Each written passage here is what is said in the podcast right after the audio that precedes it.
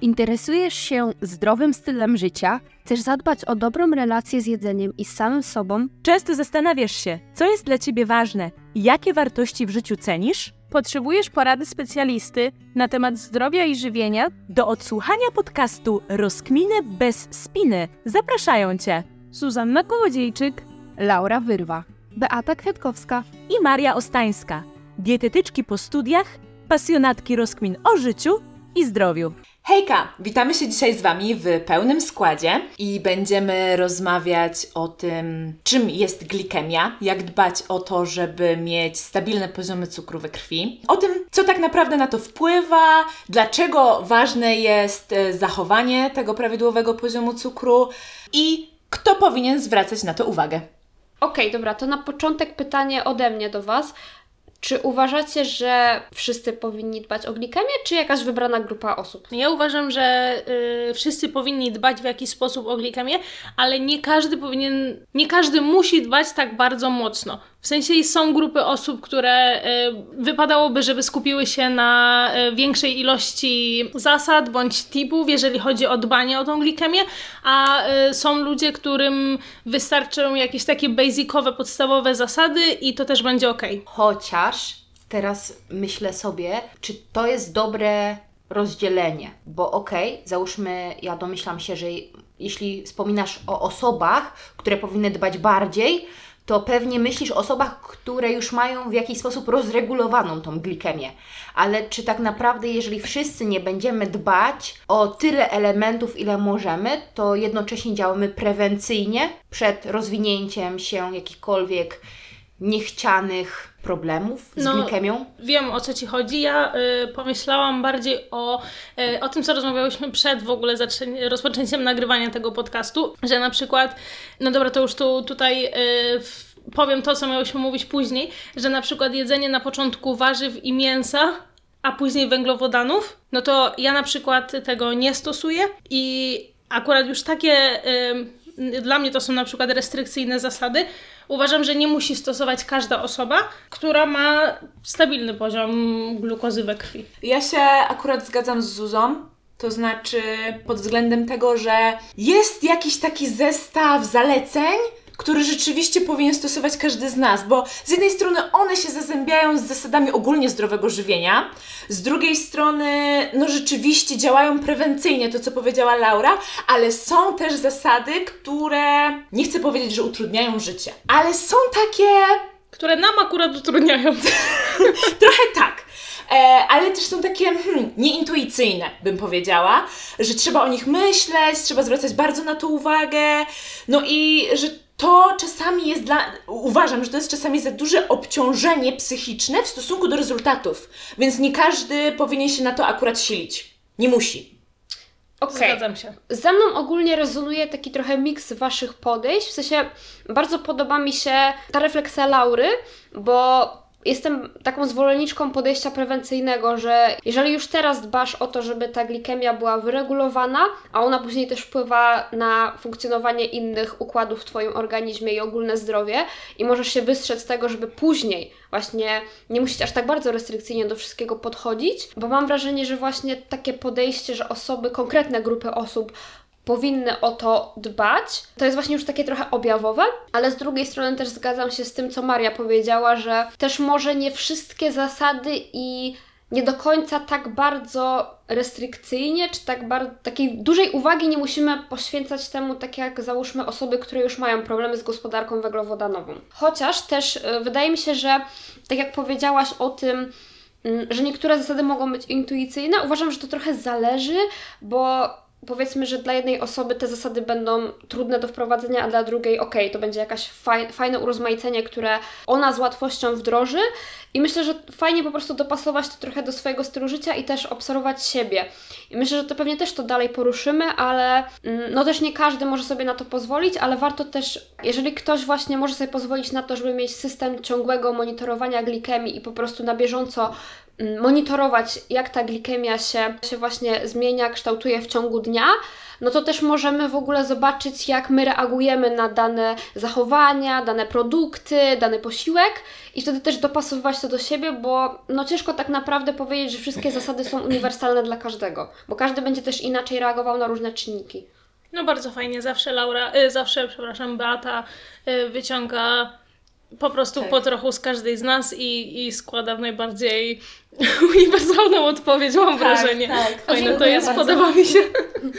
E, Okej, no to kolejne pytanko leci ode mnie. Co to jest właściwie ta glikemia? Ja bym powiedziała, że to jest taka równowaga między poziomem cukru w naszej krwi a insuliną. Bo jeżeli bym powiedziała o samym cukrze, to ja się, tym ja się z tym też spotkałam u, u osób chorujących na cukrzycę, że oni myślą, że idealnie cukier to jest cały czas taki sam. A to tak wcale nie jest, że jakby osoby, u których ta trzustka prawidłowo wydziela insulinę, to my też mamy skoki cukru i, i on tak naprawdę jest taką sin- sinusoidą, tylko po prostu on się powinien mieścić w jakichś zakresach. Zakresach, które mm, są bezpieczne dla naszego zdrowia po prostu. Dlatego powiedziałabym, że dbanie, że ta glikemia i ogólnie dbanie o nią to jest właśnie szereg czynności, czynności, zachowań, które pozwalają nam na to, żeby ten cukier był po prostu w odpowiednich normach, odpowiednich granicach. Wspomniałyśmy o tym, że są grupy osób, które szczególnie dużą uwagę powinny przykładać do tego, do tego, jak dbać o glikemię i czy możecie rozwinąć trochę ten temat? Kto Waszym zdaniem powinien bardziej o nią zadbać? No dobra, mam nadzieję, że uda mi się wymienić wszystkie, jak coś to pomóżcie. Przede wszystkim, moim zdaniem, y, zaczynając od podstawowych przykładów, to jest y, osoby, w, u których e, zdiagnozowano stan przedcukrzycowy bądź nieprawidłową glikemię na czczo. Oczywiście osoby, które już chorują na cukrzycę albo typu pierwszego, albo typu drugiego, cukrzyca ciążowa, ale też osoby, które w rodzinie mają e, przypadki cukrzycy obojętnie jakiego typu.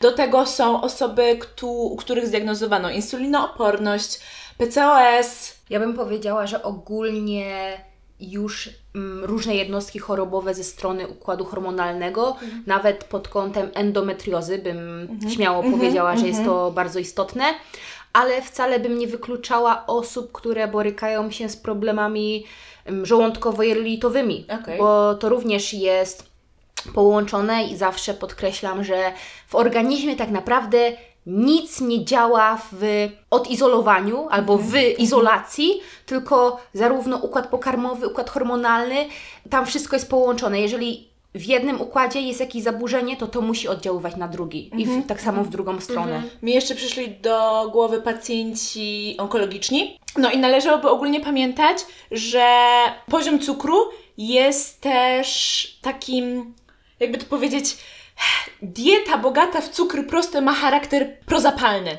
Więc wszystkie jednostki chorobowe, przy których ten stan zapalny nam się e, objawia albo po prostu występuje, no to one też powinny. Zachowanie prawidłowej glikemii też będzie pomocne przy chorobach prozapal... przy stanach zapalnych. To chciałam powiedzieć. Tak, czyli tak naprawdę z Twojej wypowiedzi, żeby też odbiorcy mogli zrozumieć, wszyscy, którzy mają osłabioną odporność, to jest to samo, bo stan zapalny może się kojarzyć z czymś poważnym, a niekoniecznie to może być stan zapalny o niskim nasileniu, który trwa przewlekle w naszym organizmie.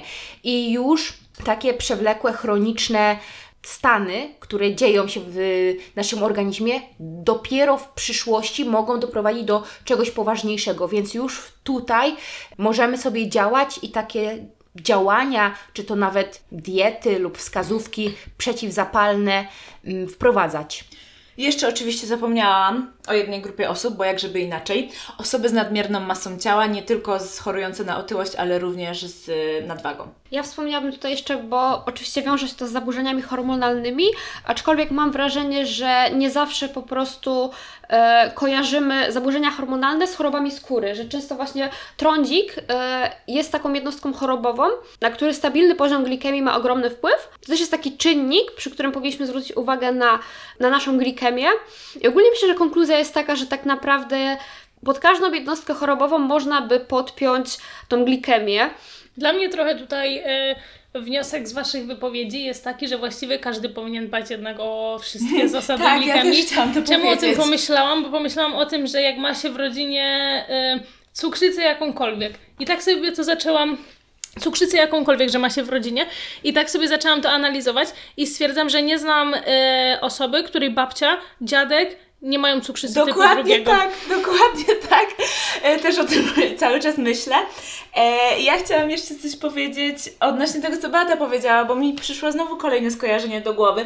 Wszystkie infekcje bakteryjne, przecież bakterie kochają cukier, który jest w naszym organizmie. Czy to są e, bakterie na skórze, czy gdzieś w przewodzie pokarmowym. Im więcej im damy cukru, tym one będą szczęśliwsze, więc... Właśnie powiedziałaś o infekcjach bakteryjnych, mi od razu przyszły do głowy infekcje grzybicze, bo to też jest jakby w, tych, w tym przypadku bardzo zwracamy uwagę na to, że dieta przeciwgrzybicza jest właśnie przeciwzapalna i też taka, e, że tak powiem, ta, nisko przetworzona, ale też ograniczamy tam cukry proste, więc ma to jednak duży, duże znaczenie. Jeżeli już sobie idziemy w tą stronę, no to ja tylko symbolicznie dodałabym w leczeniu pasożytniczym, oczywiście. Mm, Tylko chciałabym jedną rzecz tak teraz nadmienić i trochę może sprostować, bo my tak mówimy o tych cukrach prostych i ktoś, kto tego słucha, może być delikatnie mówiąc przestraszony, że w takim razie co, to ja już nie mogę zjeść niczego, węglowodanów, owoców. I chciałabym, żebyśmy może tak trochę naszych odbiorców uspokoili, że znowu tak naprawdę jakość ma znaczenie, bo co się tak naprawdę kryje pod słowem cukry proste? No, o, bo my mówimy, żeby ograniczać cukry proste. Ale to jest różnica, czy co, ograniczać wtedy wszystkie owoce, czy ograniczać Coca-Colę, słodycze, batoniki, W sensie, przetworzone. Ja uważam, że nie da się w 100%, ani nawet uważam w 50% wyeliminować cukrów prostych, bo one są wszędzie. W sensie w chlebie, a jemy go codziennie. W mące też są, a jemy go codziennie. No dobra, może nie, nie, nie w każdej, ale wiecie, one są. Ale znaczy, tak mi się wydaje, one jakby są nawet prostu... jakbyśmy wzięli, uważam, że nawet jakbyśmy chcieli, wzięli pełnoziarnisty chleb razowy na zakwasie, tam też będą węglowodany proste. Tak, dokładnie. Jakaś mała część, ale będą. Po prostu. Ja chciałam tylko powiedzieć, że nie, nie ograniczymy ich y, właściwie do zera, no właśnie, ani nawet do 50%. E, jakby według mnie ważna jest y, kompozycja posiłku, żeby dobrze ten, y, te węglowodany były y, przykryte czymś innym, że tak powiem, na y, teraz. No właśnie z moich obserwacji wynika, że mm, czasami zbyt dużą wagę przy, przywiązujemy na przykład do indeksu glikemicznego i do tego, że konkretne produkty w cukrzycy należy unikać. To mi przyszedł od razu przykład, y, jakbyśmy na zajęciach i ktoś powiedział o praktykach, że jakaś pani w szpitalu powiedziała, że y, nie może dać pacjentowi pomidora, bo przecież pomidor ma cukry i że jakby pacjenci z cukrzycą nie mogą jeść pomidorów, co było absurdalnym przykładem, ale, ale było. E, I właśnie wydaje mi się, że mm, czasami są też takie sprzeczne informacje, które są przekazywane pacjentom, na przykład przez e, lekarzy czy przez innych specjalistów, którzy podają na przykład konkretną rozpiskę, że tego proszę unikać, a to proszę jeść, a mało się mówi o takich zasadach, które później wpływają na tak naprawdę bardziej praktyczny sposób i tak bardziej całościowo na to, żeby ta glikemia jednak była stabilna. Mnie boli, że ludzie, zarówno specjaliści dietetycy, straszą cukrami prostymi i to brzmi właśnie, słyszymy, cukier prosty, ale my tak naprawdę nie wiemy, co się pod tym kryje, bo tak naprawdę cukrami prostymi może być co? Może, mogą być zarówno owoce, fruktoza, ale może być też również cukier prosty, biały, który mamy e, w Cukierniczce. cukierniczce, mogą być słodycze, mogą być przetworzone produkty. No i tak, na i tak naprawdę to o co chodzi? I tutaj nie chciałabym, żebyśmy popadali w takie paranoje, że jeżeli słyszymy cukier prosty, to, to teraz nie możemy jeść owoców. No nie, bo znowu to jakość ma znaczenie. Czyli ja nie mówię, że e, eliminujemy słodycze, ale ograniczamy, bo to są produkty wysoko przetworzone. Ale załóżmy, jeżeli chcemy zjeść owoce, to nie myślimy, o nie możemy zjeść owoców, bo to jest cukier prosty, tylko zjedzmy owoce, ale dobrze je wkomponujmy. Wiecie, takie straszenie tym pojęciem cukry proste. Tak. To mnie bardzo tak Ja myślę, że też w przypadku owoców jest taki problem, że owoce to nie są jednak same cukry proste. Mamy tam jeszcze błonnik, mamy antyoksydanty. No i właśnie ten błonnik, który później wpływa na to, jak w ogóle ta glukoza jest uwalniana. Bo co innego jest y, cukier w jabłku, a co innego jest wypita na przykład glukoza czy fruktoza, nie? To zupełnie inaczej będzie wpływało na to, jak kształtuje się nasza glikemia poposiłkowa. Tak, idealne porównanie. I, inaczej jest zjeść owoc, a wypić sok z jakiegoś owocu. Bo to jest kompletna przepaść, tak Okej, naprawdę. dobra, to może teraz rozwijmy w ogóle temat kompozycji posiłku. Okej, zacznijmy może od podstaw, że oczywiście mm, prawidłowo zbilansowany posiłek to taki, który zawiera węglowodany, białko i tłuszcze. I ja chciałabym podkreślić, że warto zwrócić na to uwagę, bo my e, niby wiemy, że niby wiemy w jakich produktach jest białko, tłuszcze, ale kiedy pytam swojej pacjentki, no dobrze, to co zjadłaś e, na śniadanie i one poją kanapkę i mówię, dobrze, to jakie tam było źródło białka? Plaster szynki. I to wtedy zastanówmy się, czy ten plaster szynki to jest odpowiednia ilość tego białka w tym posiłku? No niekoniecznie. Więc kwestia kompozycji posiłków pod kątem uwzględnienia wszystkich makroskładników, ale też ilości i jakości tych makroskładników. Mhm. Mi zawsze przychodzi też do głowy, i to mnie też czasami boli, jak na przykład obserwuję niektórych e, również dietetyków, którzy na przykład układają w jadłospisach dla pacjentów na śniadanie owsiankę i załóżmy ona jest na wodzie z owocami i może tam jest garść orzechów i się zastanawiam, gdzie tam jest jakieś białko, gdzie tam jest, no dobra, jest garść orzechów, ale ogólnie, wiecie, jakby tam głównie są węglowodany, tak? I jak później po takim posiłku ten pacjent, ta pacjentka ma być y, nasycona, ma mieć energię, ma się czuć po prostu dobrze. I później właśnie dlatego mnie to boli, bo często pacjenci i też spotykam się to wśród znajomych czy osoby, z którymi rozmawiam, że nie za bardzo lubią owsianki, bo mają wrażenie, że właśnie po nich oni czują się senni, tacy zmuloni i od razu są głodni. I mm, właśnie uważam, że to jest trochę takie generalizowanie tematu, bo dobrze zbilansowana owsianka jest w stanie trzymać Cię w pełni sił, w pełni energii i, i bez takiego uczucia głodu po godzinie jedzenia, jeżeli Ty właśnie dobrze ją skomponujesz. Tak, ni niestety owsianka to jest trochę nieszczęsny przypadek, bo jest demonizowana i troszeczkę jest straszona, albo straszą nią Nią. niektórzy w internecie, gdyż wyrzuca nam wtedy poziom glukozy i ogólnie jak masz insulinoporność, to już nie możesz jeść owsianki, co jest nieprawdą, tylko znowu tutaj dochodzimy do kontekstu kompozycja. Tak. I w ogóle mam jeszcze odnośnie owsianki takie przemyślenie, że mam wrażenie, bo też słyszałam od osób, które stwierdziły, że okej, ale ja dobrze skomponowałam owsiankę, bo ugotowałam ją na mleku, dorzuciłam sobie orzechy, a i tak na przykład jestem po niej głodna i sobie tak myślę, bo mm, ja wiem, że każdy przypadek jest inny, ale ja na przykład osobiście nigdy nie czułam się głodna po owsiance i zawsze ona mnie trzyma na 4-5 godzin co najmniej i tak sobie pomyślałam, bo często i trochę, może to jest kontrowersyjne, ale ja uważam, że akurat w mleko w owsiance to nie jest dobry, dobre źródło białka, bo jak sobie to później przeliczymy, to ile tego białka na tą owsiankę w końcu wychodzi i bardziej tam mamy jednak węglowodany, trochę może tłuszczu i uważam, że też jest problem moim zdaniem, że my się boimy tego tłuszczu. Na zasadzie wyliczamy ilość orzechów albo coś, że jedna łyżeczka masła orzechowego to już jest wystarczająca ilość i potem sobie tak myślę, że jak ty masz być człowieku syty, jeżeli właśnie tam jest głównie owsianka, załóżmy, że też jakby zacznijmy od postaw, czy tam kalorycznie w ogóle ta dieta dostarcza Ci odpowiedniej podaży energii, na zasadzie, że rano zjesz malutkie śniadanie i potem jest, jakby przetrzymujesz ten głód i na wieczór jesteś głodny. I dlaczego? No bo przed, na przykład to śniadanie było za małe. I, I nie dostarczało Ci odpowiedniej ilości energii, dlatego że była niewystarczająca ilość tłuszczu, a tłuszcz też ma takie działanie nasycające Cię. I to białko, gdzie uważam, że bez dodatku właśnie jakiegoś jogurtu, skyra czy odżywki białkowej, naprawdę ciężko jest, żeby ta owsianka miała odpowiednią ilość białka. To jest moja opinia osobiście.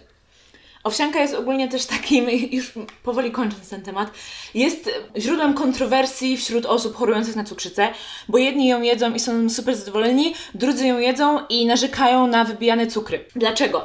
Dlatego, że po pierwsze te płatki owsiane często są rozgotowywane, więc to już im...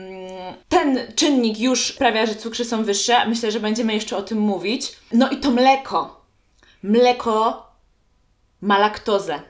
Laktoza jest cukrem. Będzie podno- produkty mleczne podnoszą cukier u cukrzyków. To jest, e, myślę, że też częsty błąd, że oni zapominają o tym, żeby przeliczyć też insulinę na to mleko. Że jakby mleko też liczymy, halo, nie tylko płatki owsiane. I, I przez to potem narzekają, że że no liczą biedni i, i tak nic im z tego nie, nie wychodzi. No i właśnie jakby pamiętajmy, co jest źródłem tych węglowodanów, właśnie ten jogurt może pomóc, to znaczy zamiast ugotować owsiankę, można ją jeszcze zawsze zjeść z jogurtem, albo można ją zjeść nocną. To Zalać wodą Tak, też. dokładnie. Tylko ja bym też zwróciła uwagę na jogurt.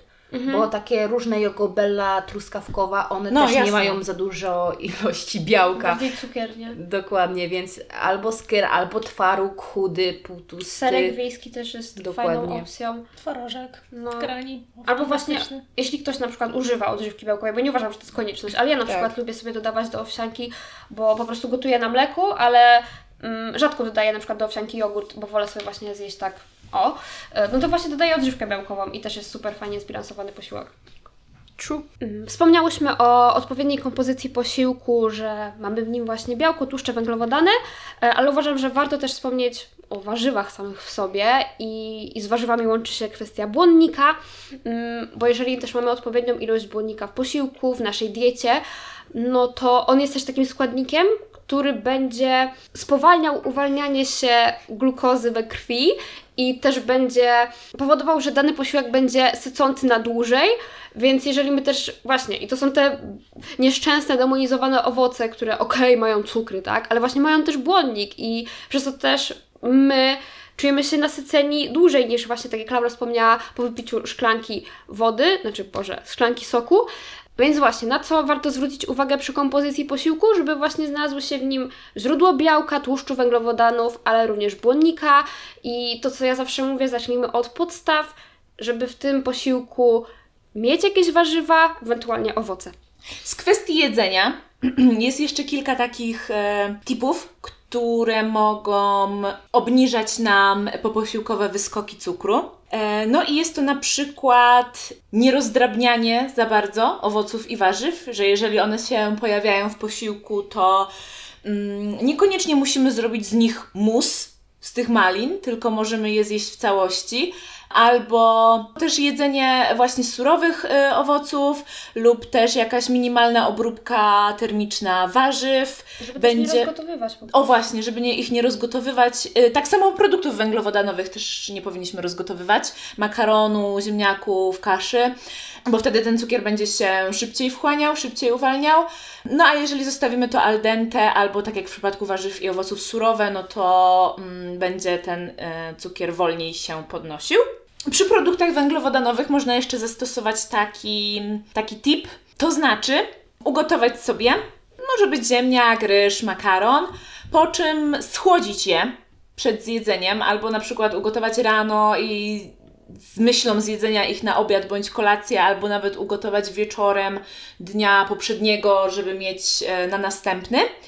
E, No i wtedy, jak, jeżeli taki produkt węglowodanowy ugotujemy, schłodzimy, a potem do posiłku sobie go lekko odgrzejemy, ale nie za bardzo, czyli nie gotujemy go po raz drugi, tylko ewentualnie zalewamy ciepłą wodą, to wtedy on o wiele mniej podniesie nasz poziom cukru, niż gdyby był świeżo ugotowany. To jest właśnie tip, który ja nieświadomie też stosowałam, bo niektórym może się tak, że okej, dobra, to mam teraz ugotować i poczekać. Ale warto na przykład sobie zastosować na przykład przy meal prepie, że wieczorem sobie ugotuję e, kaszę czy makaron na drugi dzień i wtedy jakby automatycznie mm, też jest jakaś taka oszczędność czasu na drugi dzień i też inaczej ten posiłek wpływa na poziom glikemii. Tak, tak, to jest dla mnie tip, który też stosuję nie myśląc o glikemii, tylko myśląc o oszczędności czasu, więc to się akurat fajnie zbiega. E, dobra, ja na początku e, wspomniałam, że taka zasada jak właśnie jedzenie e, produktów po kolei, czyli zaczynając od jakiegoś konkretnego,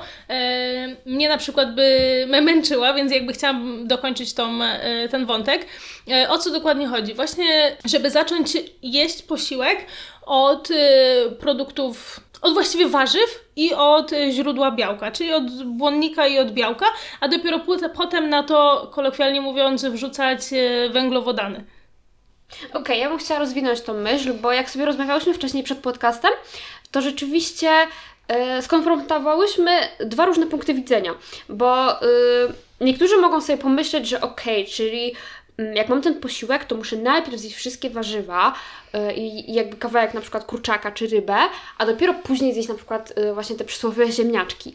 I ja zupełnie inaczej postrzegałam tą zasadę i zwykle tak też się kieruję przy posiłku, że po prostu jeżeli załóżmy, mam kawałek ryby, mam jakieś pieczone warzywa i mam te ziemniaki czy jakąś kaszę, to po prostu zaczynam jeść od warzyw, że zjem trochę właśnie tych warzyw, zjem trochę tej ryby i wtedy właśnie te źródła węglowodanów i później tak różnie sobie, wtedy jak mi smakuje, nie? Że po prostu zaczynam od tych, e, od tych warzyw i tego źródła białka, a nie robię tak, że zjem najpierw to, zjem najpierw to.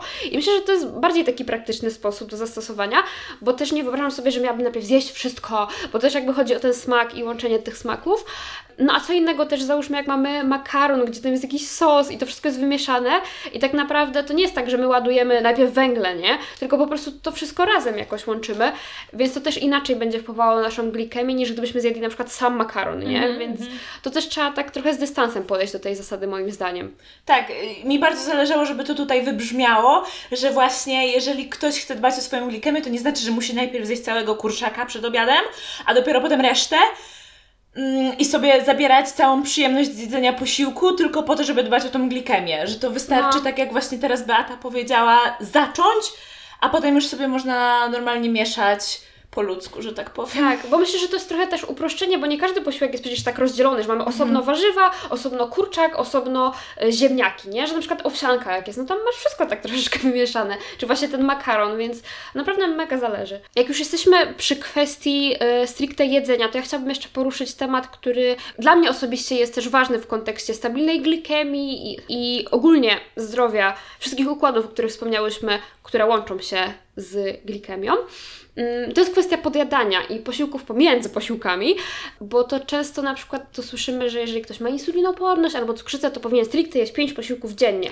A umówmy się, że dla wielu osób jest to zbyt duża ilość, nie tylko pod względem zdrowotnym, ale też takim organizacyjnym, że mało kto jest w stanie w ogóle sobie pozwolić na taką ilość posiłków, albo dla wielu osób to jest po prostu niepraktyczne, że wolą na przykład zjeść więcej, e, a nie jeść na przykład co 2-3 godziny, ale no to jest kwestia indywidualna tak najbardziej. Bardziej bym właśnie zwróciła uwagę na mm, to, żeby mieć właśnie te posiłki, a nie takie przekąski, że załóżmy tu zjem śniadanie, potem zjem na przykład jakiegoś batonika, potem za godzinę zjem znowu jakieś jabłko, bo w takiej sytuacji ciągle ta nasza trzustka jest stymulowana, ciągle jest uwalniana insulina, ciągle jest jakiś bodziec y, dla tego układu, więc tak naprawdę ona nie ma takiego odpoczynku.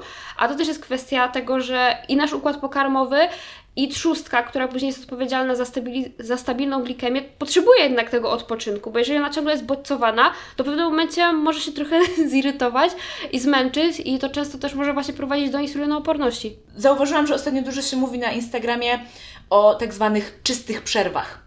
Nie do końca mi się podoba to sformułowanie, ale no te czyste przerwy to jest właśnie to, co Beata powiedziała, czyli nie podjadasz między posiłkami, czyli masz posiłek i posiłek i zachowujesz te trzy godziny okej. bez y, żadnego nawet jednego orzecha albo jednego Ale cukiereczka. Sformułowanie niefortunne ważne. No właśnie też mi się nie czyste- podoba.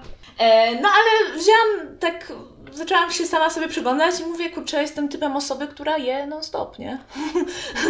Ja też, właśnie dlatego jak Beata powiedziała, że dla niektórych organizacyjnie jest ciężko pięć posiłków, ja jem czasem siedem i dla mnie to jest błogosławieństwo. No, ale to też zależy, co nazwać posiłkiem, nie? No bo wypity skyr, to z jednej strony może być z przekąska, z jabłkiem drugiej... dla mnie jest posiłkiem. Okej, dobra, to ja nie wiem, to tak bym nie, nie, nie umiała policzyć swoich posiłków. To może też ich być tyle, ale nie traktowałam to nigdy jako posiłku. No, w sensie, z mojej perspektywy, w sensie dla organizmu, to tak naprawdę wszystko, co ma kalorie i wkładamy do ust, jest posiłkiem. No bo wyzwala po prostu kaskadę Wszystkich reakcji, działań. tak, e, które wpływają na to, że okej, bo nasz organizm nie rozróżnia, okej, to jest przekąska, tylko po prostu, o, To jest coś, mniej. tak, że to jest coś, co teraz muszę aktywować swój układ e, trawienny, e, aktywować wydzielanie enzymów, wszystkich składników po to, żeby ten, e, to mm, pożywienie strawić, przetworzyć i, i w konsekwencji chodzi o to, żeby uwolnić tą glukozę do krwi i dać nam tą energię do działania. Ale kwestia jeszcze odnośnie podjadania, też uważam, że warto o tym wspomnieć, że często my nie zauważamy takich małych rzeczy w stylu kawa z mlekiem pomiędzy posiłkami. Że to też są, mm, właśnie tak jak Ty powiedziałaś o osobach chorujących na cukrzycę, że zauważają, że właśnie to mleko im bardzo podbija, nie? Że na przykład zjedzą jabłko, jest ok, ale wypiją kawę z mlekiem i cukier szybuje do góry. I dlaczego tak jest? Właśnie przez to mleko, więc akurat z kawą jest trochę kontrowersyjna rzecz, bo z jednej strony warto pić ją nie do posiłku, bo ona też zaburza fajnie składników odżywczych, ale to nic nie jest takie zero-jedynkowe, bo w przypadku właśnie tej glikemii, jeżeli pijemy kawę z mlekiem, to warto jednak, żeby ona była wypita po posiłku, przez co ten poziom, przez co nie wpłynie ona tak bardzo na poziom glikemii, jeżeli, jeżeli będzie pita pomiędzy posiłkami lub na czczo. Odnośnie tematu tego odcinka, na pewno warto wspomnieć o aktywności fizycznej, która również może pomagać nam w regulacji naszej glikemii. Jednym z takich przykładów jest spacer, na przykład po posiłku. Jeżeli ktoś rzeczywiście stara się zachować tą glikemię, albo nie, inaczej. Bo to bardziej, ten spacer to wiecie, wydaje mi się, że on jest już bardziej wskazany u osób, które coś mają z tą glikemią. A mi się wydaje, że to by było wskazane właśnie u każdego, bo to jest taki ruch od razu po posiłku, No a nie, że się kładziesz no i... tak, tak. Znaczy ja uważam, że właśnie to też zależy, czy w ogóle mamy taką możliwość, nie? Bo nie No każdy tak, jest w stanie tak. od razu, wiesz, zjeść, na przykład jest w pracy i ma przerwę, nie? No. I zje sobie posiłek, no i nie pójdzie później na spacer, bo by go wyrzucili No z tak, pracy. no. Ale Znaczy, właśnie ale nawet króciutki ruch jest chyba Tak. dobry po posiłku, żeby, nie wiem, zeszła sobie po schodach i weszła z powrotem, albo obeszła biuro dookoła. Znaczy ja uważam, że ogólnie warto mieć to z tyłu wiem, głowy i jeżeli mam, mamy taką właśnie możliwość po posiłku, to warto by wyjść na spacer, trochę się poruszać, to też jest dobre właśnie dla naszego trawienia, ale ogólnie właśnie aktywność fizyczna, czy to właśnie w trakcie dnia, bo też jest taka kwestia, że osoby, które są bardzo aktywne fizycznie, no mogą sobie na troszeczkę więcej pozwolić, jeśli chodzi później o kwestię glikemii. I co mam tutaj na myśli? Inaczej załóżmy zareaguje na ciastko e, osoba, która załóżmy właśnie jest po treningu siłowym, która ogólnie na co dzień jest bardzo aktywna fizycznie, a inaczej osoba, która mm, załóżmy pracu, ma pracę biurową, ogólnie nie rusza się zbyt dużo, to też organizm będzie reagował inaczej. W ogólnej zasadzie, oczywiście warto powiedzieć, że każda aktywność fizyczna poprawia naszą insulinowrażliwość, czyli komórki są bardziej wrażliwe na insulinę. Czyli na to, aby ta, tak naprawdę insulina wprowadzała do naszych komórek glukozę. Jeszcze jednym z takich niuansów, który ogólnie mm, budzi trochę kontrowersji też w sieci social mediów, bo są zwolennicy, są przeciwnicy, ja jestem trochę po środku, a mianowicie mam na myśli picie octu jabłkowego przed posiłkiem, bo jest to taki tip, który wielu specjalistów, wielu dietetyków też, e, wielu diabetologów poleca mm, w kontekście obniżenia poposiłkowego poziomu glukozy. I, I ma to działać w ten sposób, że właśnie my pijemy sobie przed posiłkiem takie 15-10 minut szklankę wody z łyżką octu jabłkowego, po prostu rozcieńczony ten ocet jabłkowy. Ja uważam, że warto tutaj wspomnieć, żebyśmy też nie traktowali tego, że okej, zamiast tych wszystkich zasad ja sobie będę pić e, ocet jabłkowy przed posiłkiem i moja glikemia w ogóle będzie fantastiko. Mm, tylko uważam, że to jest taki dodatek, który można wprowadzić, który może pozytywnie wpłynąć na naszą glikemię, ale jest tutaj właśnie kilka ale, e, bo nie dla każdego to będzie dobry tip. Z pewnością nie będzie to zasadne ani korzystne dla osób, które mają problemy z refluksem, które mają jakieś stany zapalne y, żołądka, nadżerki, już nie mówiąc o wrzodach żołądka, czy problemy z, problemy z nadkwaśnością, bo ten ocet będzie dodatkowo nam podrażniał i, i nasilał problemy, e, więc to jest wtedy kompletnie niewskazane. Mm, A druga rzecz, jeżeli już decydujemy się na taką praktykę, to warto pamiętać o tym, żebyśmy pili ten ocet przez słomkę, ponieważ sam ocet jest to środowisko kwaśne, e, może uszkadzać nam szkliwo, mm, co też nie jest pożądane dla nas, więc e, warto o tym po prostu pamiętać. Ja bym e, na sam koniec od siebie dodała, że z wszystkiego tego, co tutaj dziewczyny mówiły, je, jedyny wniosek, który mi się nasuwa, to jest taki, żeby po prostu wziąć z tego podcastu dla siebie tyle, ile y, uważacie, że jest dla Was ważne, to znaczy, y, ile jesteście w stanie zrobić. O, żeby y, też nie wprowadzać wszystkich tipów od razu i żeby nie fokusować się tylko na tym, żeby glikemia była super, e, tylko żeby właśnie sobie popróbować i sprawdzić, co się dla Was sprawdzi, jaki tip będzie e, z Wami rezonował i, e, i tego się trzymać, bo też nie ma co na siłę wprowadzać nawyków czy y, właśnie tych tipów, na które będziecie się wkurzać, tak jak ja na przykład bym się wkurza jedząc najpierw warzywa. E, Także ja bym zakończyła na tym. Bardzo się cieszymy, że jesteś tutaj z nami i aktywnie tworzysz naszą społeczność. E, zachęcamy Cię do zostawiania gwiazdek pod naszym podcastem, a jeżeli uważasz, że ten odcinek był dla Ciebie wartościowy, będzie nam bardzo miło, jeśli udostępnisz go na swoich mediach społecznościowych. No i co? Słyszymy się już za dwa tygodnie. Do usłyszenia. Pa!